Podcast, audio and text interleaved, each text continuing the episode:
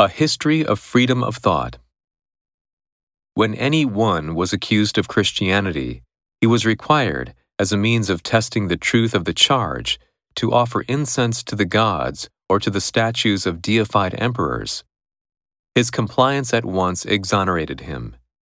The objection of the Christians, they and the Jews were the only objectors, to the worship of the emperors was, in the eyes of the Romans, one of the most sinister signs that their religion was dangerous. The purpose of this worship was to symbolize the unity and solidarity of an empire which embraced so many peoples of different beliefs and different gods. Its intention was political, to promote union and loyalty, and it is not surprising that those who denounced it should be suspected of a disloyal spirit. But it must be noted that there was no necessity for any citizen to take part in this worship.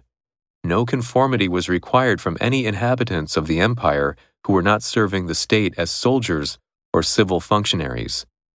Thus, the effect was to debar Christians from military and official careers.